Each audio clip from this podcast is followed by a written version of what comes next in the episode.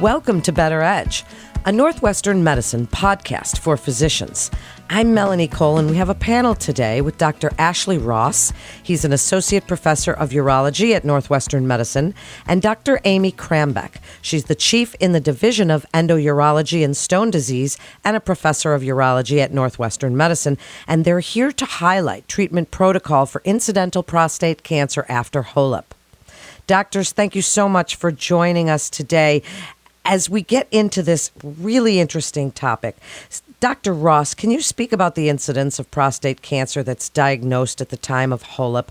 How does the detection rate compare to other surgical procedures?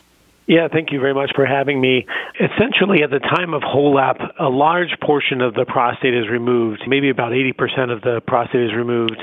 And because of that, incidental prostate cancer can be found. So, prostate cancer that you were not expecting to be there. That rate is slightly over 10%.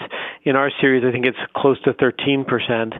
And that rate can be modulated by a couple factors, one of them being how much the gentleman had gone through screening prior to the procedure. We try to take people through that process and have a good sense of whether they're going to have prostate cancer or not that's clinically significant before they undergo the HOLEP.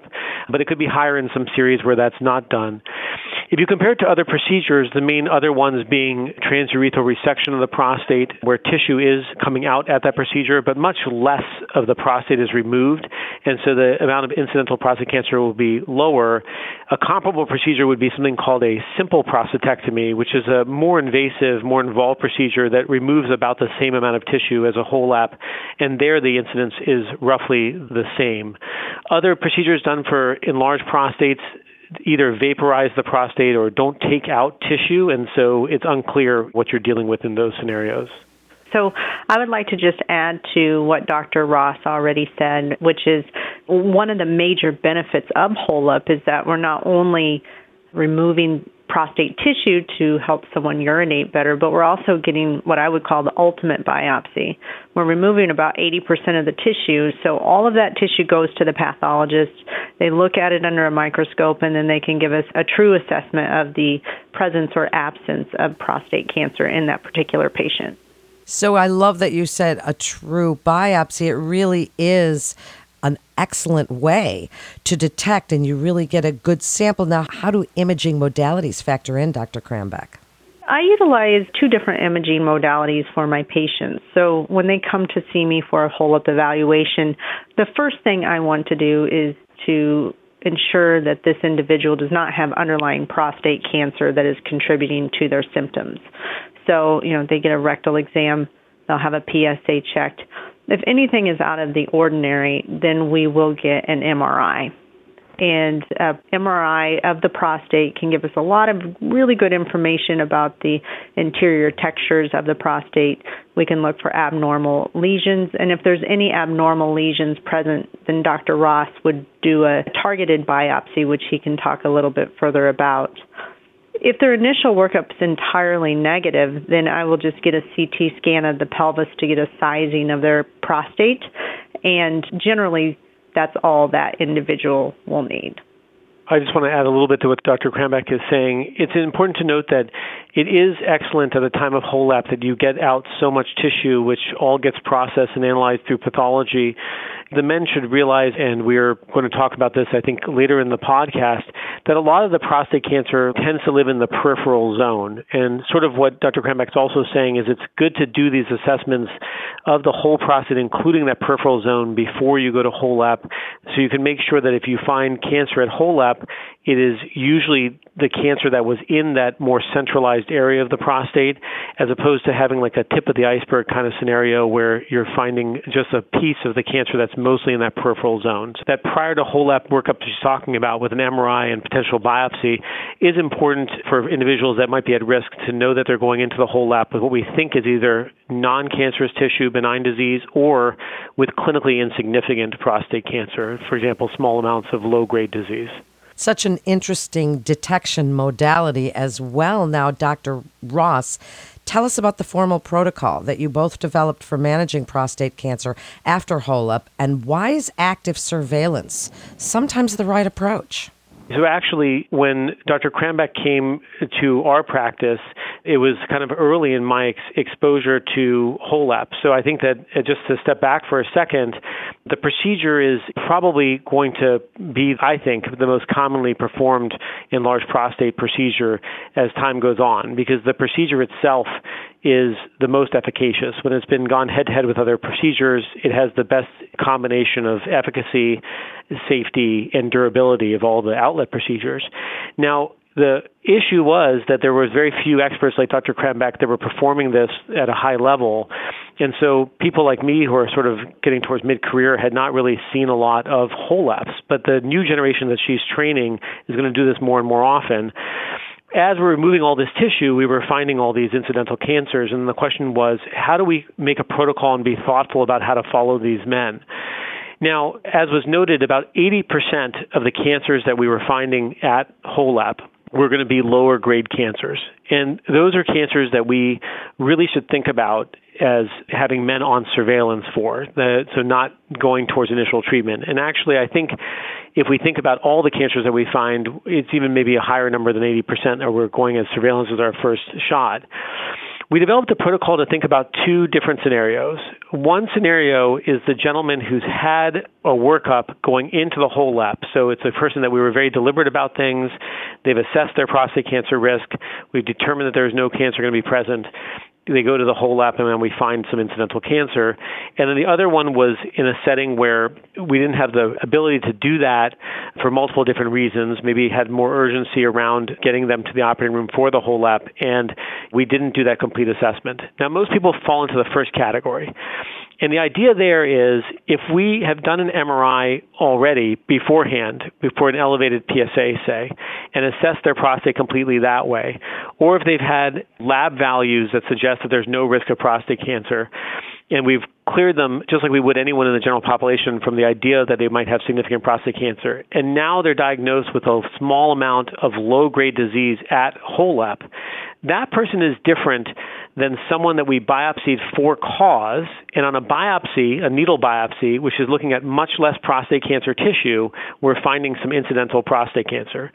The guy who has it at HoLEP, and let's say their stage, use doctor speak, is like T1A, they have less than 5% of their HoLEP tissue involved by cancer, and they have low grade disease, and that's the majority of our guys that individual may be able to have slightly looser monitoring on their surveillance than someone who, say, came off the streets for prostate cancer screening, had an elevated PSA, and then underwent a biopsy for that reason and was found to have low grade cancer. Meaning that that individual, we want to follow them every six months with PSA, do a rectal exam every year, but we may think about future evaluation of that man's prostate only for cause.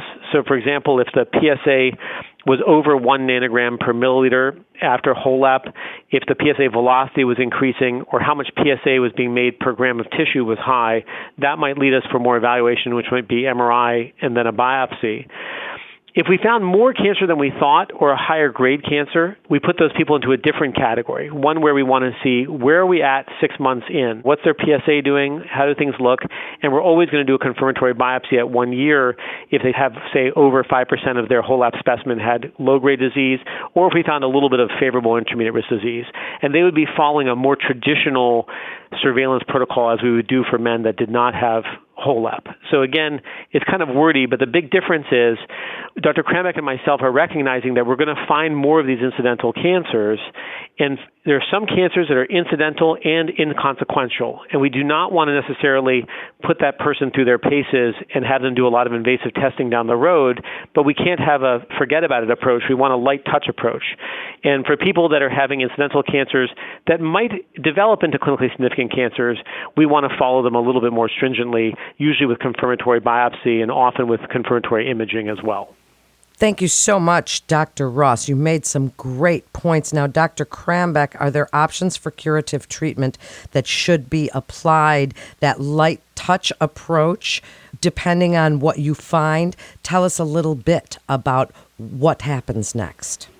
Yes. So, like I had stated previously, the, the very first thing I want to do is ensure that this individual does not have prostate cancer that's contributing to their voiding symptoms. If they have prostate cancer contributing to their voiding symptoms, they really don't need a HoLEP. They need to see a urologic oncologist and have the prostate cancer treated. So, treating it before HoLEP is obviously ideal if for some reason the workup is negative or we somehow do not diagnose prostate cancer before and we identify a higher grade cancer in their specimen, those patients can still go on to an active treatment after their HoLEP. It's just a little bit more difficult. So they are candidates for radical prostatectomy, but it is more challenging for the surgeon and would require more time and more reconstruction. But they can have a good outcome. They can get radiation, hormone therapy, anything that you would offer before HoLEP can be offered afterwards. It just requires a more thoughtful approach once you've gone in and operated on the prostate, it's more difficult to do more therapeutic interventions on that prostate because they're at higher risk of urinary incontinence, scar tissue formation, and erectile dysfunction. So the best measure is to diagnose before. However, if you do diagnose prostate cancer that requires intervention afterwards, it's not impossible. It just requires a more thoughtful, more directed approach after the HoLEP. I'd love to give you each a chance for a final thought. And Dr. Krambeck, starting with you, what research are you doing in this area? Give us a little blueprint for where you see this going as HoLEP becomes really the go to therapy for BPH. What do you see happening next in the future? It's such an exciting time for HoLEP. It's been around since 1998 but it's just now really taking hold as a top tier treatment option for men with BPH. And as we have more and more individuals doing the procedure, we're finding out subtle nuances. We can increase the safety by changing the laser technology so that we have less bleeding. We're improving the morcellators so that they're less dangerous to the bladder.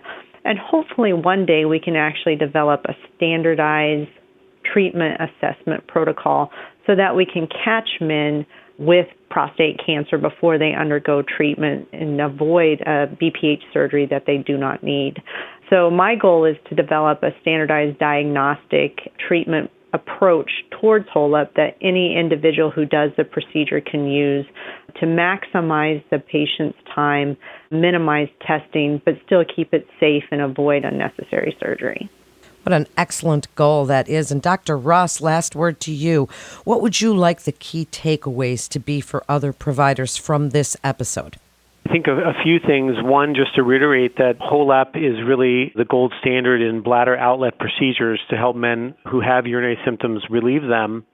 With that, we're going to find many incidental cancers, and the majority of them will be low grade and not require treatment, and rather can just have surveillance we're working on protocols and we have an eye towards dissemination of those protocols, Dr. Krambeck and myself, that will help people have sort of like a cookbook of how they can follow men safely and minimize additional testing.